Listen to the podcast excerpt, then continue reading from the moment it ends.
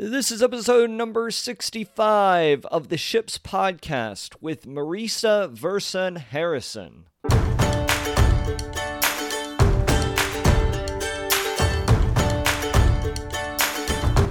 Welcome to Ships. My name is Pat McAndrew, and I am a professional actor, speaker, and coach. In every episode, we discuss a message related to the most important vessels in our lives. Thanks for being here today. Now let's set sail.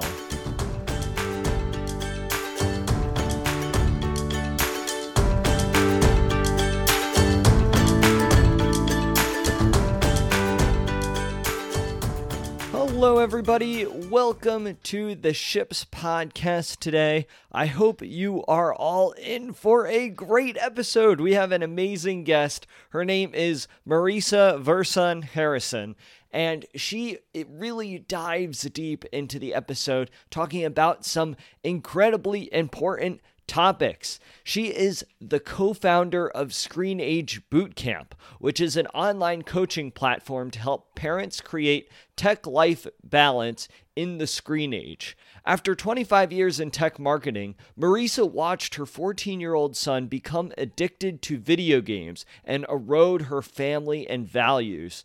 Desperate to save her son from tech addiction, Marisa built a system to protect her own family, then adapted the program to offer a simple solution for all families battling the threats of addictive digital media. Prior to Screen Age Boot Camp, Marisa was a serial entrepreneur and startup tech marketer. Marisa founded a tech PR firm, sold it to Omnicom, and served as VP of marketing for several startups, including her own e commerce product company for dog lovers.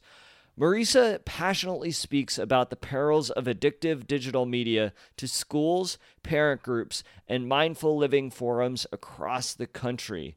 She lives in the Oakland Hills with her ex husband, two children, dog, and cat. Marisa is joining us with a wealth of experience that she will be sharing in this episode. She talks about her entrepreneurial journey about how online learning is still a bit of a failure and how her company is really changing the scope into how we learn online. She talks about the importance of group accountability, about parents becoming digital mentors to their kids, and how parenting should align with the kids' personality. We also talk a lot about the importance of family values in today's digital age and how valuable our attention truly is. So, this is a really great episode. If you know of a teen, a kid, or a parent who is suffering from digital addiction, who is really encapsulated by everything that technology has to offer and is neglecting other parts in their lives, feel free to send them to this episode because Marisa's words will truly help. So, without further ado, please let me introduce Marisa Verson Harrison.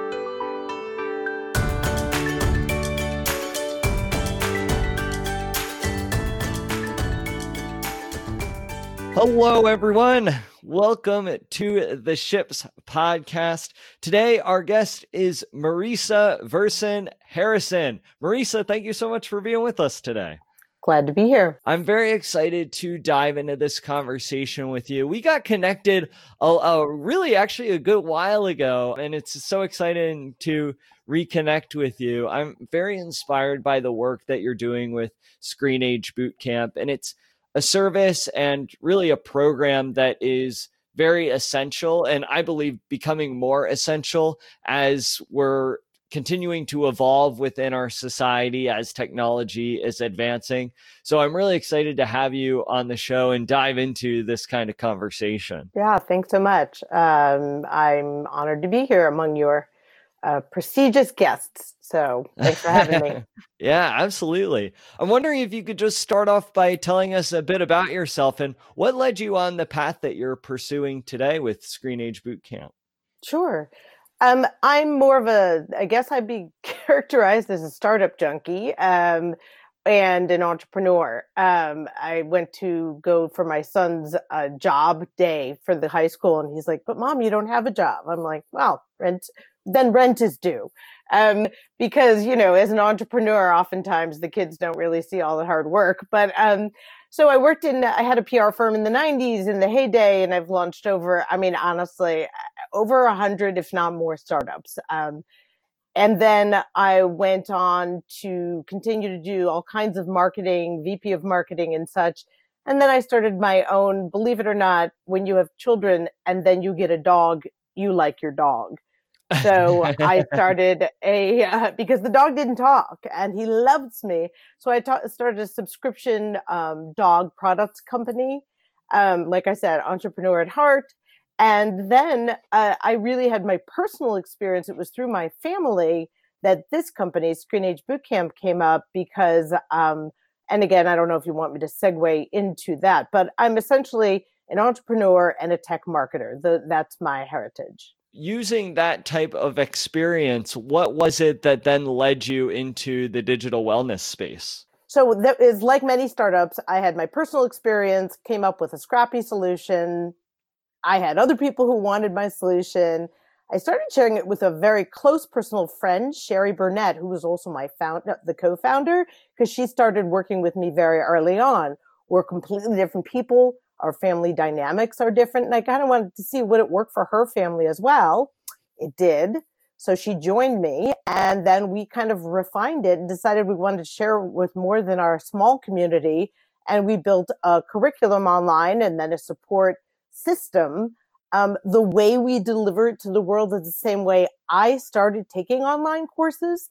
Um, I really kind of joined this productivity cult, if you will, because I took a, numerous classes from them and the way they delivered the content to me and had me absorb it and, and in, integrate it into my life through the online forum um, I thought that was a great way to deliver change, to have real, real behavior change in the world. So that's the mo- modality I chose to deliver it. Wow. Yeah. And I think it's a very specific way to go about doing it. And it's, I think, a very effective medium in which people can take these online courses and learn at their own pace and really take the time to retain the information in their own flow, which is a little bit different if you're like sitting in a classroom where everyone is being taught something at the same pace.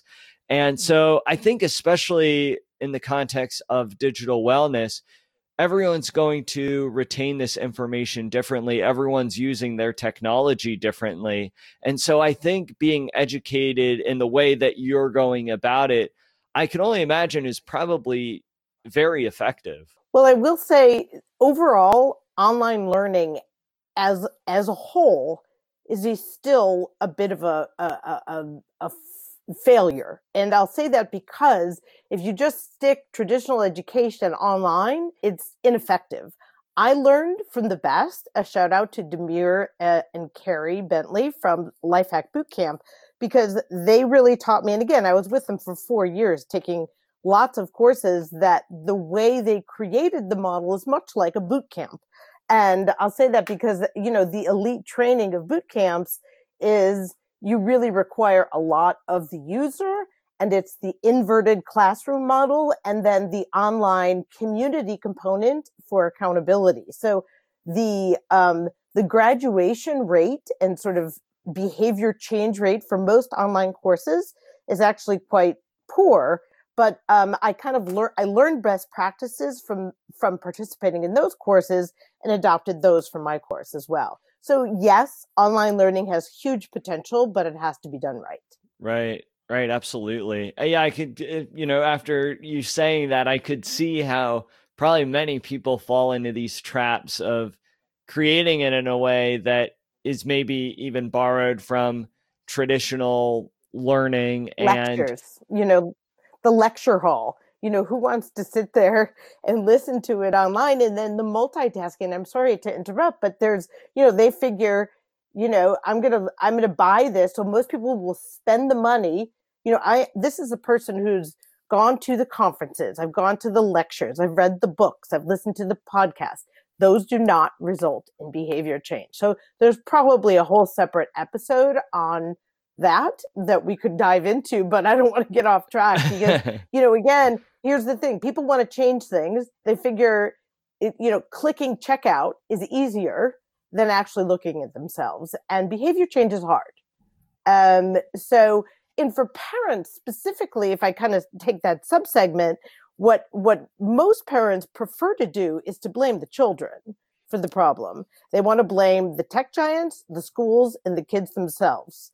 And unfortunately, that's not the way this ball rolls. Um, so um, there's a lot of heated, charged subjects around changing one's parenting model because people hold that close to their identity. You say, what do you want to be better at, your parenting or your job? I think most people would choose parenting because it's the way they leave a legacy. Now, given all of what you just said, what what do you believe are the most effective ways in which we can learn? So, I will give. Uh, are you talking about overall or it? I, uh, yeah, I would say I would say overall, given your right. experience. So, um, what the way that we teach it is we give people a primer where we ask them to tell us about themselves. We then give them our content, but we release the content over time. And then we have a moderated online group forum where people get to know each other and they become accountable to each other and to the coach, if you will. And so they learn the content first, right? So they have to have gone through the content first and done their homework. And then they come essentially to class. So it's different than if you would say the traditional classroom where you, you read, you're supposed to be taught the curriculum, then you do the homework, and then you get tested on it, and it never really comes back. So for long-term behavior change, there's, there are models that are proven, but with this model, what we say is, okay, you take a thing, you do it, you, first you learn it, then you make it apply to your life, you do the homework, then you show up for group, group accountability, and then you say, here are my problems and what's the way you did it. So in the group, you actually problem solve. It's called practicum, doing something while learning it, right? So that I believe, and then coming back and even writing about it and doing it for your friends, essentially teaching someone else is the best way to learn.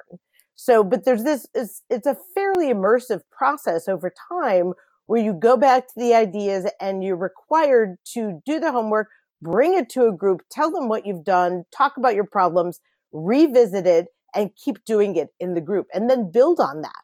We also give templates, but they're customizable and we help people work around these things. Again, for my particular topic, screen, how to get, you know, the screen management problem is going to be very different from someone uh, who's introducing an iPad early on in their kid's life to, from someone who's got a 17 year old uh, who, they, who they've been allowing, you know, who've had a consequence free environment for their devices. They have a TV in the room. They sleep with their phone. There are um, Alexas all over the house. This thing that crept on up, up on us is the inconvenient truth of our time. And literally the forces against our society and allowing this to happen are so big. I can't blame any parents for what they've done so far or what they may do in the future. It's not a blaming episode. It's for those interested in making some changes. Yeah, I think you're absolutely right. I think it's something that I, I don't think is necessarily anyone's fault. It's just like how society has evolved. And I think technology has kind of gotten a hold of us quicker than what we realized. And we have this almost mindless trust in technology because it offers us so many positives. And I think that oftentimes we forget to really analyze wh- how much a, a, certain device or or certain tech is is serving us. And I, I'm I'm curious. With that said, and given what you were just talking about, your process regarding how to teach people, how how to encourage people to learn, what inspired you specifically to create Screen Age Bootcamp? Yeah, no, no, no. That that that actually will speak to the, the the the notion that I would never criticize anybody else. So I um again this was years ago. Um this was in uh, about 2014 2015 is when it came about. So again remember at, at about that time if you think about the evolution of the iPhone I think it was 2012 and then around the time of 2014 the proliferation of iPhones among kids really shot above 15%. So I lived an odd, I lived a transition at an inflection point in society that nobody had the answers for. And that's okay because as a startup person, that's my sweet spot. It's where I really thrive. Um, so what happened is I literally bought my son, my, my teenage son an Xbox. And it, when I say literally, this is someone who's always concerned about digital addiction. I mean, I had it in my consciousness. I had no idea what it really was and and I brought it into my home, right? So I had that experience and I brought it into my home and it was the time between middle school and high school. And uh, what I'll tell you later is we know a lot about the teen brain these days. So there are two kinds of children. And uh, of course, there are many more kinds, but there's a book called Dandelions and Orchids that came out. And I think it was oh, the beginning of this calendar year. And it's from a, a study that was done at the University of Amsterdam. And it used to be just they thought it was environmental, but now they know it's also biological. Children are born with certain things biologically, genetically, and then there's environment. So the dandelions are kids who have something inside of them where they, you know, they have an innate sense of who they are and they can be put in various environments and maintain their um, personal sense of self and it, these are children from the same family, right? They can survive in, in difficult environments. Then there's the orchids who can bl- bloom beautifully and turn out to be wonderful contributing members of society, but they're highly susceptible to outside influences. And this includes all kinds of uh, influences, but specifically addictive social media. So I, at the time, had no idea, but I had an orchid and he was a boy. He is a boy. He's still around. And um, we brought him an Xbox. And quickly, at the speed of light, it became a problem. Um, it it's the trouble ramped up over the summer because he's a kid with a little bit more social anxiety. And I don't know if you've read Outliers, but yes, you know, for boys, yes. that's around the time when elite sports, you know, the athletes. So if it's soccer kids, they're kind of soccer kids, you know, and over the summer they're going, they're playing sports at a somewhat elite level. And he, all of his friends from, you know, a, a grammar school and, um, and middle school were sort of going in different directions. So he had a lot of social anxiety. And then there's puberty. So, you know, this is a time where you're like, whoa, what happened? Who are you? Somebody inhabited my child's body. And video games are, you know, it's the perfect solution. Free, always on you don't risk social capital. You don't have to ask people to hang out. It's normalized and it's the ultimate addict dream. Intermittent variable dopamine rewards, right? Yeah. So we kind of said, Hey, here's a crack machine, right? Let's put it in the corner for you while you're experiencing this extreme social anxiety. Um, well, as you can imagine, that story didn't end well. Um, he started. Uh, this was again during that summer, so it's the it's the white space. It's also the time when you know your kid was going to camp when they were young. You know, you're sort of shuffling them off to these expensive camps. Well, middle school is the time where like they're not really getting a job. It's I'm sorry, before, the time between middle school and high school. It's just it's gray area, right? So so that led to um, you know the perfect storm, and he started lying and sneaking devices. He was up all night. He started losing interest in other things, not really grooming himself, disconnecting from his body. And in the end, he even stopped getting up to go to the bathroom. I mean, that was like, you know, sensory integration is another issue for, um, for the orchids. Um, so it started really creating literally havoc in my whole family. Cause when there's, you know, each child is a cog in the wheel, each family member. And it's really started to erode our family values. You can imagine the fighting. Even the siblings are affected.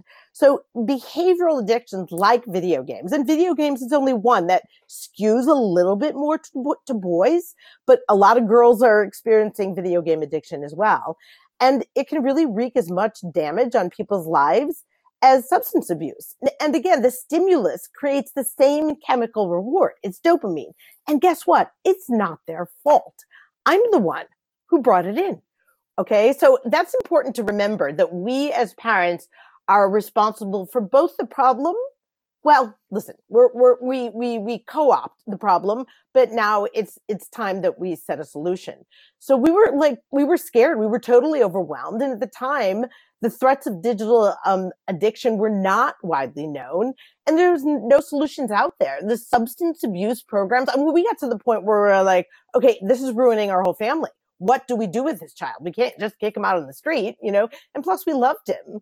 But, and many of the substance abuse programs would say, sure, we, you know, we can treat that too, but they weren't set up for it. And, you know, people thought it was crazy. They're like, just let them think about it. And then we said military camp, boarding school, but we settled on a 30 day wilderness program. And I'll try to make this shorter. Um, we hoped they'd fix him. You know, he'd come back just fixed. Thank you. It was expensive. Um, and, but the reintegration with the parents part is we learned that it's really not enforcing rules, um, you know, like you had when they were little. Around the time that the child goes through puberty, there's a man named Mike Riera that has this quote that says, once the child goes through puberty, you're fired as their manager and you kind of need to be lobbied. It, you need to lobby to be rehired as their coach. Huh. You know, I like that. And Oh, it's a great quote. And it's so true. You know, we have to go and apply for that job because guess what? You cannot make a child do anything at that age. You can eh, set out rules. And I mean, when you were a child and you got caught, I don't know about you, but did you stop what you were doing? right, right. No, yes, nervous laughter. No, you found a better way. So, so what we learned there is guess what? It really started with mentorship and building an alliance, an agreement, a two-way agreement with the child. And we got this one tool that we kind of, we took away that served as the basis for the program we developed. Um, and, you know, that tool was a, a, a two-way, uh, we call it a screen contract, but that really, it, it makes it sound too formal. It's an agreement about, it's when we bring these devices into the, our home, these are a privilege, not a right. And here are the rules around which this device is, these devices are allowed in our home. Right. So it's, it's really putting, um, the scaffolding around those devices that frankly should come with a warning. Um, you know, you don't let your child drive a car without being trained. And that's been institutionalized in our, in our society.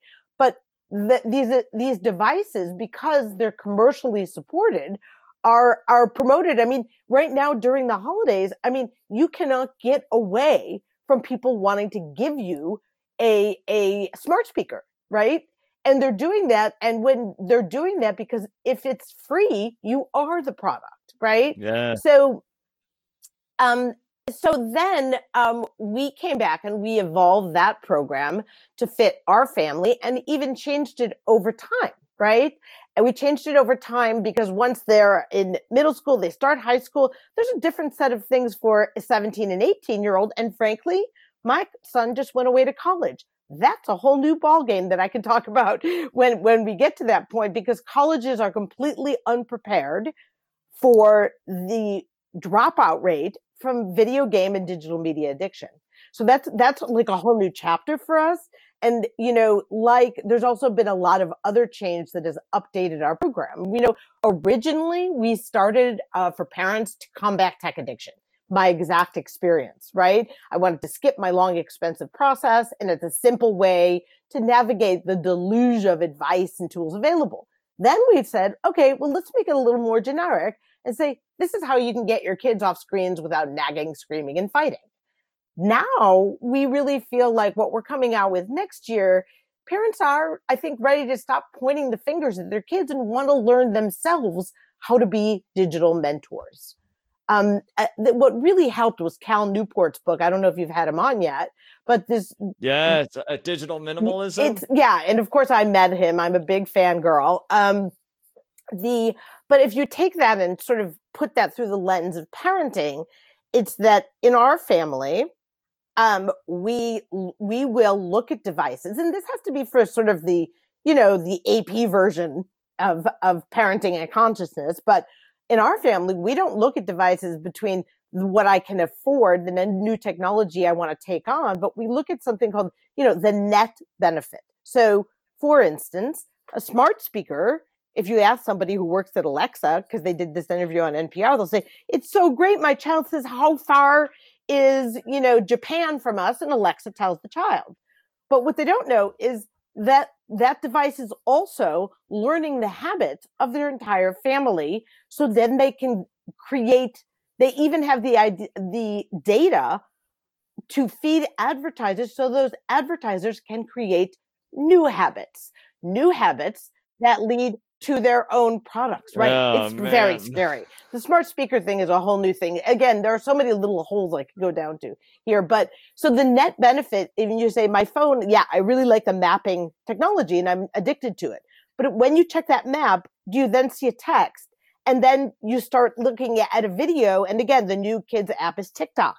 Well, and then you're sucked into the TikTok and you see all these videos and you never leave the driveway right? So the net benefit is it more, does it give me more benefits or are, does it threaten my productivity in life more? What is the way I can adopt new technology so they enhance my real life? That's kind of where we're moving to. Yeah, it's really amazing thinking about it all and thinking about the direction that we're going to and how important it is to make changes not only as a society, but also as individuals as well.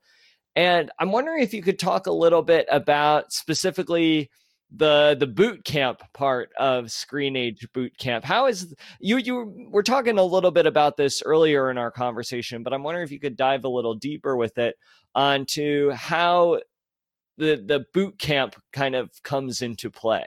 Yep sure so when we were thinking about how how is it what's the real effective way to learn back to that. So we tried to say okay how we we looked at we immersed ourselves in you know terabytes of information about parenting trends neuroscience the teen brain um, how people change habits all of those things and we we although we say it is a simple solution it is one that requires parents to look at things like you know, what are their parenting styles? You know, this is, we're kind of saying, let's go back to 101, right? Let's go say, hey, if we say the kids abstinence doesn't work, you can't just throw it away when you get pissed. Although that is often used as, as a way to, to mitigate the damage from these types of devices, it's ineffective. The child will get a new device. The child will always win. They will always break the rules. So that method does not work. But if you kind of go back and you say, okay, what is my parenting style? How's the way I can affect change in this child? And does it align with that child's personality? Right. Then you go back, we, we, we kind of make them go back to things like family values. What do we value as a family? What are the things that are most important? Right. So, so this will come back later when you come to the screen contract because it's a two way contract. The parents agree to make changes and the kids agree to, uh, uh, agree to adhere to certain rules. But again, not to single out dads, but often when you ask, how does the family dinner go? Okay. Oftentimes, and it's not always dads, oftentimes it could be the moms as well. But again, traditional stereotypes, I'm afraid they still do prevail. And oftentimes it's the woman making the dinner, not always. Um, but it's the dads oftentimes are texting on the phone, right, at dinner. And oh, that is no. a huge problem in our society. Okay, so back to the family values. We say, what is your parenting style? Let's look at the ways that you can best talk to and influence your chil- children. This is not something people do. People just parent the way they were parent. But remember, we have, again, for at least this generation, my generation, and even the millennials as well, is you're just nobody says let me take a parenting class. Most often they they say these were analog models right? The way i was parented is go outside. And i realize that seems somewhat ridiculous now um, because a lot of people are you know hey stay inside with the ipad. I don't care. Just don't bug me. But they the way we have analog parenting models and we're raising digital natives. So what we say is you're really kind of going to go back to the basics you know? Things about uh, things that we were never explicitly taught, but we just figured we could take from the way we were raised. So we're saying if you want to live mindfully and consciously, you go back to number one, what's your parenting style? Do you want to make changes? If so, let us help you. Number two, what are your family values? Because you come to a marriage or a partnership with family values and your partner comes and let's decide what we want to pass on to our children. We feel that this tech issue is that important that it, it is, it, it has to be grounded and the family's values piece is the thing that is going to be the most powerful for the way that children take the way that they were modeled, that their parents modeled this kind of tech um, usage, and the way they will take it into their future when they go off to college and beyond. And people think that the children don't listen and don't take the family values, but if you think about it, as adults and your your listeners as well, we do. We take the family values. We do integrate. We live those family values. We'll never, we may or may not never ad- admit it, but that is something the children take away. It's a very powerful tool. So then we kind of, we update the parents. Again, what we don't really look, neuroscience is only about a decade old, right? So, so the learnings that we've managed to gain, data, not correlative, but causal data about the teen brain is new information. So we give them that information. We give them case studies and then we give them different ways this thing has worked for other people.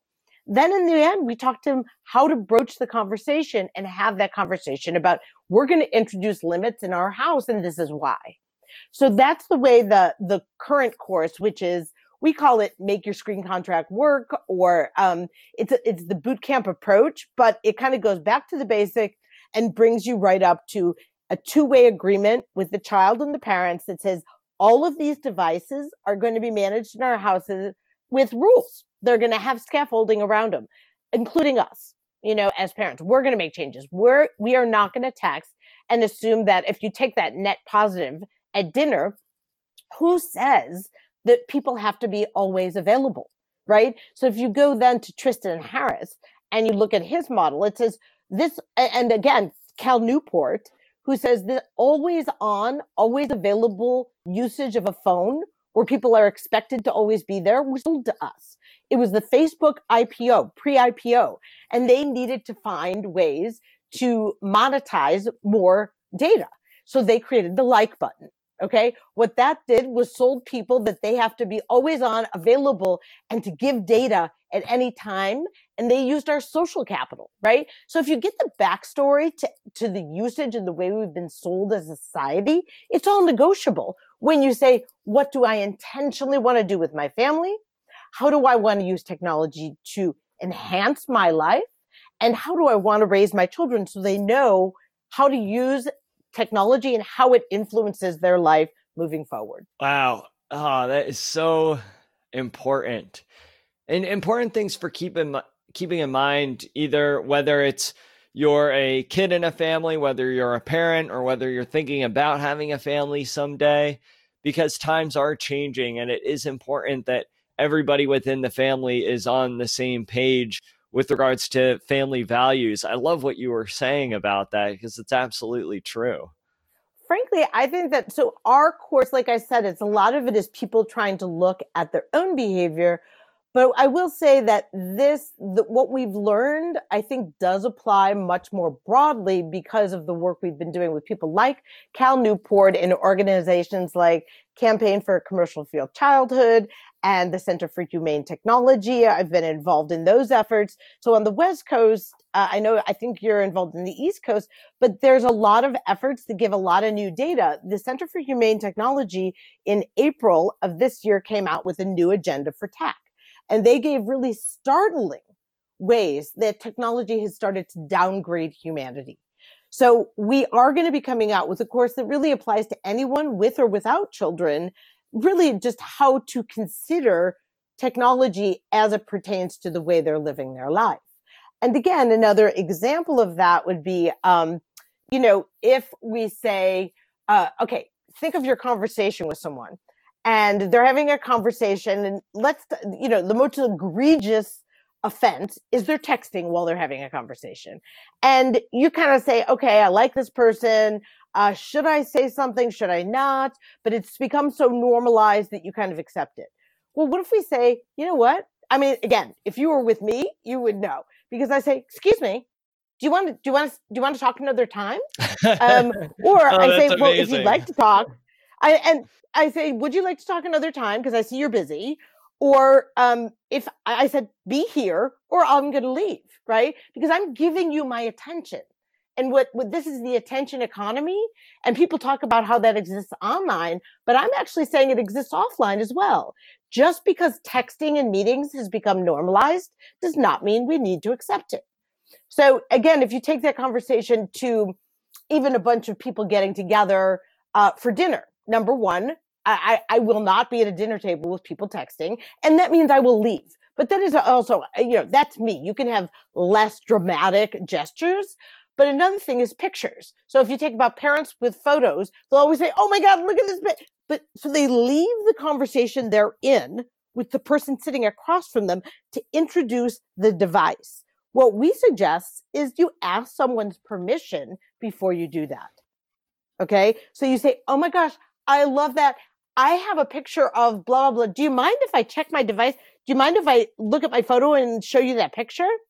And oftentimes, if you look at the net benefits that picture is going to add to your conversation, without it, you would have the same exchange. And you would actually have a deeper connection with that person. Show them the picture later, or maybe not at all, right? It's so again, it's, it's, it really infects every part of our life. And after the deep dive I took about parenting, because parenting is a sweet spot um, just to, to, to, to go off a little bit on why parenting is so important. We've both, we've become addicted ourselves, can cure it for ourselves and teach a new generation of children all in, all in the same lifetime. Right. So we, we, as parents, I would say we have specific, uh, you know, a special amount of power, but the younger generation can really reconsider every aspect about the way they're using those computers in their pockets that are literally not just knowing that they are money, that they are propelled by corporations that are seeking money, but also the way it affects their connection. Because the, the opposite of addiction is connection. And the way that it's eroding our world and our society, little, little digital picture by digital picture is something that I consider I, am I'm, I'm not willing to accept it, and I don't think others should either. Yes, I absolutely agree with you on that. A lot of what I'm hearing you talk about, and a lot of what I saw on your website throughout the verbiage that you're using and how you talk about your program, it seems like community in a lot of ways is almost like a central theme to your work. And I'm wondering if you could talk about that a little bit. How crucial do you believe is community in today's digital age, whether it be community within a family, community among a variety of families, or even just communities with groups of people? So I, I think it's it, it's enormously important and potentially the most painful sort of friction filled change element. Okay. And I say this because my family's back in Chicago and I'll go home and they have people will give lip service to this thing about, yes, I want to be connected. Yes, I want to, um, uh, get my kids so they get off their phones. You know, the complaining is something that's a lot easier than finding the solution and, and changing your behavior.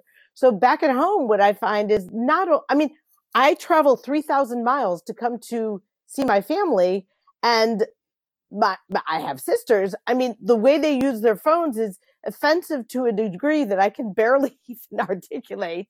Um, and I guess I won't send them this podcast, but, um, it's so to involve yourself and sort of hang out with a community of like-minded people once you're aware of and you get a sort of you, you're sensitized to the invasion of these de- commercially supported devices, it does become hard to be around other people who are not living, you know, the, as Gandhi said, be the change, right? So I find it um, that I am able to, I find I need to excuse myself from those situations if people aren't willing to at least say, hey, this is my experience. This is why I feel this way are you willing to participate in this in-person exchange without that device, right? So I, again, I have a, a, a, blog post I'm putting up. It's a blog post I did a couple years ago, maybe one, two years ago about Thanksgiving interrupted. Okay. So Thanksgiving, you know, it's a time when you're supposed to all be together, right? There's all the words and the lip service around it.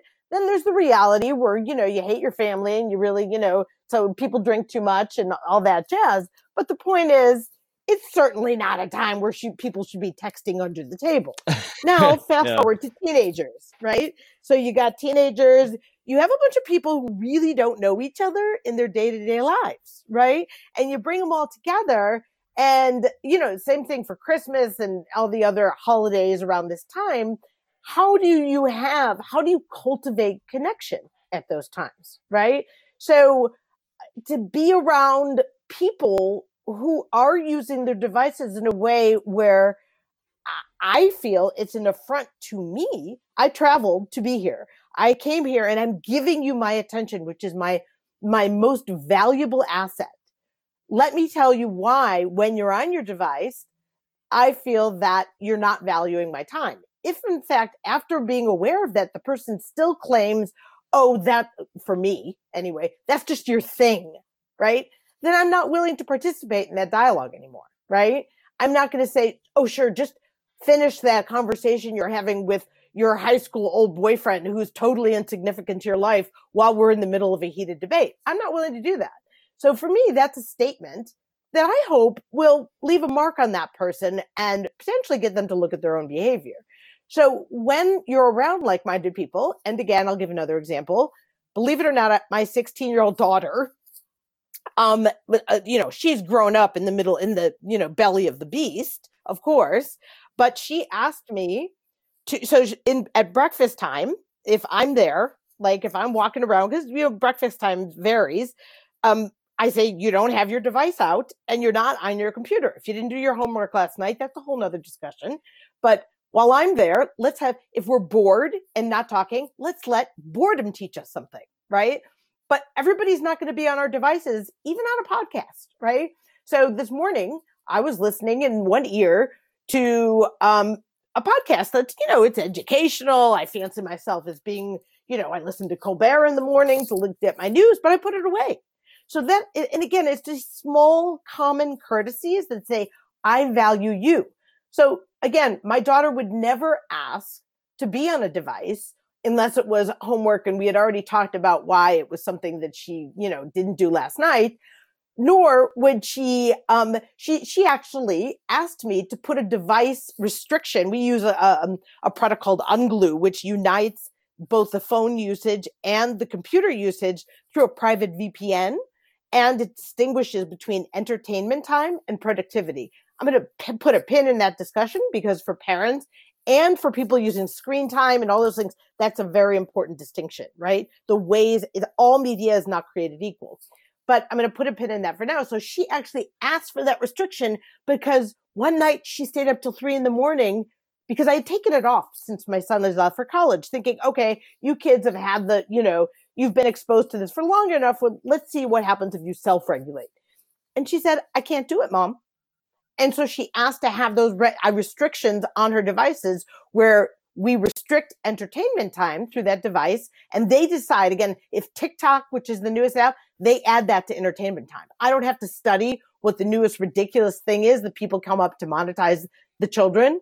And, and then we cut off completely the internet at a certain time at night. That means if you know you know that you're screwing around when you come home with your friends texting on snapchat on instagram. If you want to do that knock yourself out but i'm not going to let you stay up till midnight to get your homework done because that's what's happening with children as well right? They're quote yeah, in air quotes doing homework but i can assure you when they're laughing at their stats homework that's not homework. They've right, tabbed over right. tab tab tab tab tab tab tab remember google owns google classroom google owns YouTube. It's the same algorithm, right? So oh, as parents, man. yeah. I mean, and again, they've standardized in schools, right? So it's not just us. It's that the schools are on Google Classroom. It's the way they give homework, it's the way they submit homework, all of those things. So they've weaseled their way into my home. I did not invite them there, right? So this is a company and there are various tools that changes all the time that actually distinguish between those two things. And, you know, of course, I'm on the phone with the tech support guy the minute that becomes, because it will always change. They'll change the algorithm and all of a sudden the kid's going to be online. My child will try incognito mode. I mean, there's always going to be one step ahead, which is why I go back to family values, the two way agreement. You know, I mean, it's, it's something you have to develop a level of trust around the children and also know, like everything, they're going to break some rules.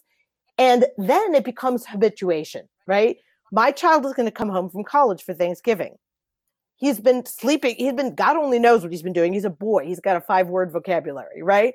So he, sorry, maybe not all boys, my boy. Um, but again, so he will not sleep with his phone in his room. I realize it could be an alarm clock, but he will not sleep because this is a whole nother subject. Older adults, okay, that a lot of people are finding the boomerang right? That, and I don't know how many of your listeners are living at home. They don't have to tell me. It's okay. I lived at home till I was 24. But what's happening is, you know, you go to college, the kids come back and uh, again, this is what we've had a whole slew of clients where the kids are sitting on the couch playing video games. Why? Because it's easier than looking for a job.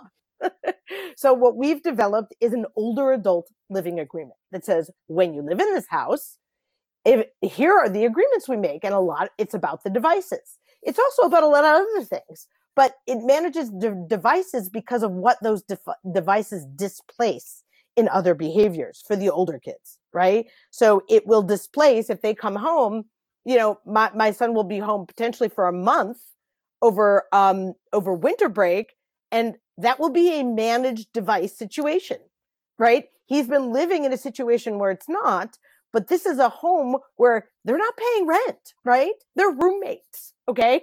So it's something where, and, and people, uh, we've had a lot of problems with the older adults because the parents are sitting by watching them sort of whittle their life away, you know, eat their food, sort of stay rent free. They love the children and they don't know what to do. And we kind of say, okay, here's a different kind of agreement, but it's because it's in your home. Once they move out, yeah, you're kind of, you've had your time and they will come around and everyone has their own path. But that's a time when you really don't have the right to sort of structure. You can, if you kind of talk about your family values and you maintain that relationship, then you can. But children want limits. That's what we found. It's the research proves it out. And what you're going to find is if you do it in a way that the, the child can hear based on the child's personality, your family values, um, the way that your parenting style, you know, also you need to get your partner on board or we have a whole set of understanding and we have language if your partner is not on board. So there's no situation that we have not dealt with so far, right? Divorced parents, huge issue. And, and it's one that I have myself. I am living, my husband and I are divorced and we live in the same home. Wow. we live on opposite sides of the same home. So that's another situation. But around this situation, we agree, right? Parents living in two separate homes have a different situation, right? So, so we've really dealt with all different forms of the parenting struggle. And it, it is something you have the right to do it and your children want limits. They do. Just because you handed them an iPad on the plane when they were two years old to keep them quiet does not mean when they're 15 years old, they get unfettered ma- access to a port, to a device that is changing their behavior based on how they monetize the eyeballs, right? They will continue to create channels that are addictive, that offer intermittent variable rewards like a slot machine. And as parents, we would not give them drugs. We wouldn't give them, you know, crack at that age. Here, here's a little crack suspension advice. You know, here's a device that has opiates in it, but only use it when it really hurts. But here, carry it around with you all day, right? Right. That's not right. something we would do, but that's essentially what we're doing. Yeah, it's oh my gosh, it's really when you take a step back and analyze it all and lay it out just as you have, it really is mind blowing in a lot of ways, just the impact that technology is having on us, on our families, on our kids. And I'm I'm curious with regards to what we talk about on this podcast. Uh, so much of it is about the importance of cultivating meaningful relationships in today's digital age. Okay. And given all the work that you've done with Screen Age Boot Camp, I'm wondering what is your definition of a genuine, meaningful relationship, and how can Screen Age Boot Camp help with the development of our relationships to one another? Sure, great question. Great question. So, again, I think that the I really default. I guess I've I've adapted Cal Newport's approach wholeheartedly, and will be again when we kind of take this course a little bit broader we'll be integrating a lot of those learnings. He's of course working on his new book um, you know uh, but that uh, which is about email which is another thing but again not not something that is as pertinent for parenting yet because children don't answer their emails as you know or you may you may not know but i i could you know, I actually have a walkie talkie to use to contact my daughter in the other room because she doesn't answer her texts or emails.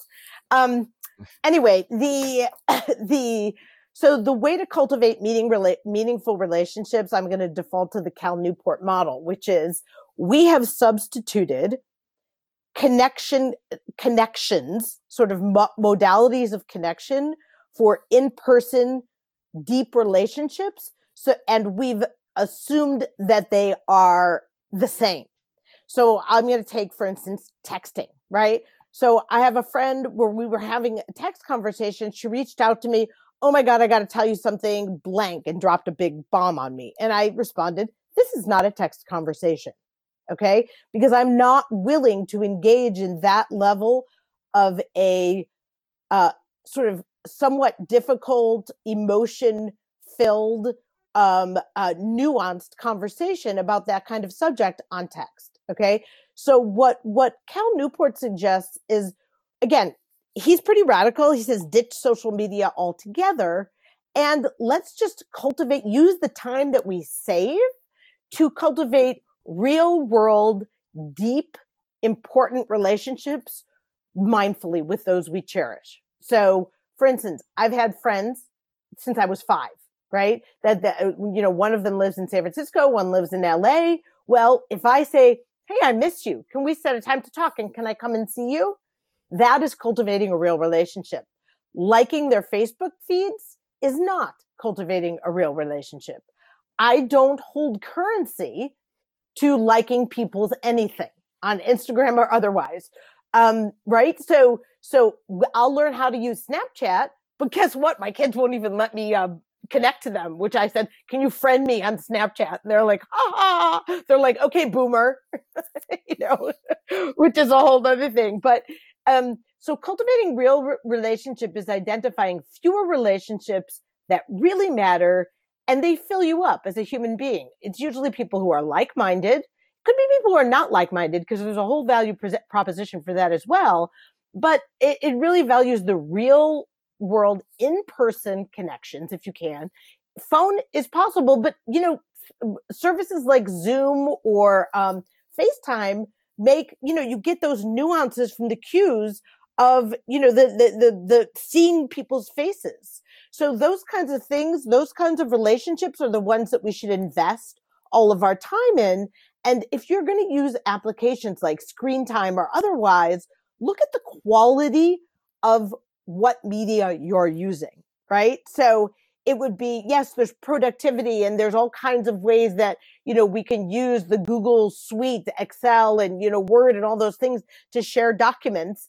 But real world relationships typically still are enhanced in person, right? So they're in person things like cultivate boredom and, you know, things that, again, I've really adopted the Cal Newport, um, you know, philosophy that says drain the shallows. So make, get rid of the riffraff stuff in your social media to leave airtime for other things to evolve, right? So it's things like start a book club.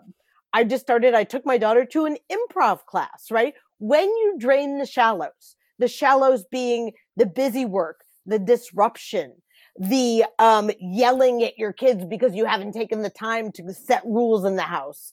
Um, the things like, um, you know, uh, sitting on Facebook and liking this and posting that and sort of curating your profile, you'll find that you have time to invest in real world important relationships that matter and they will, they will exist over time, over the duration, right? So uh, most of my really great friends who I cherish are not on Facebook. I, I actually happen to like Facebook, but I have something called Facebook newsfeed eradicator on my, on my Facebook that takes away the news feed and shows me an inspirational quote. Wow, I love that. I, have never heard of that before. Oh yeah, that I use it because I'm involved in private communities that for which, uh, you know, that I really value.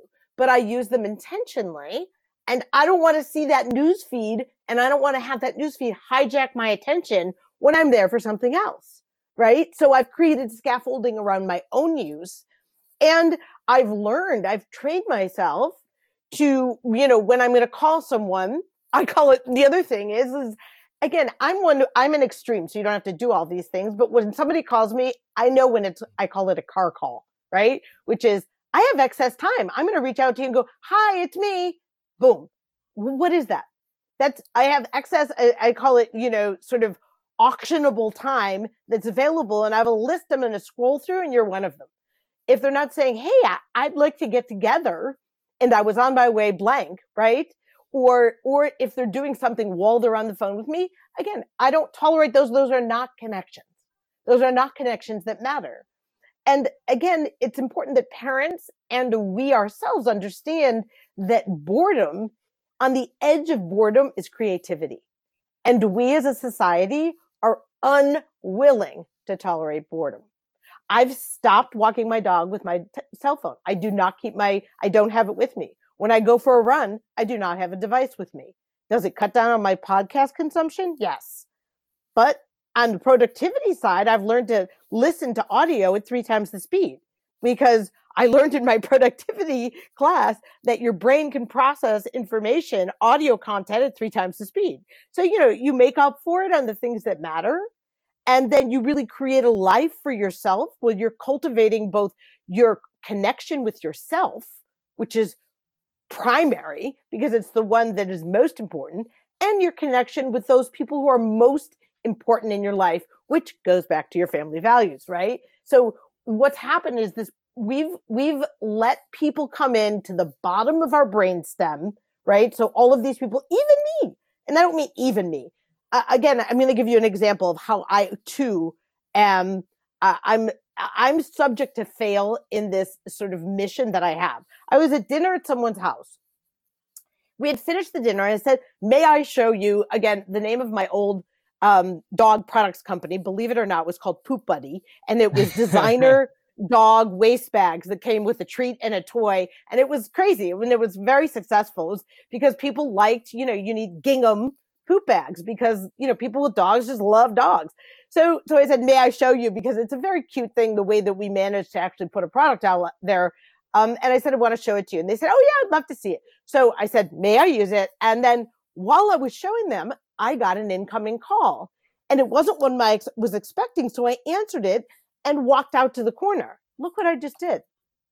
I, I allowed that call incoming to interrupt what I was using that device for and didn't think twice about it.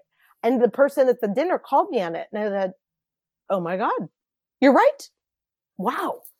Wow. Is this pervasive? Right. Huh. So again, if yeah. you get down to it, it becomes, and when I talk to people they're about it, really, they're like, Jesus, wow, wow.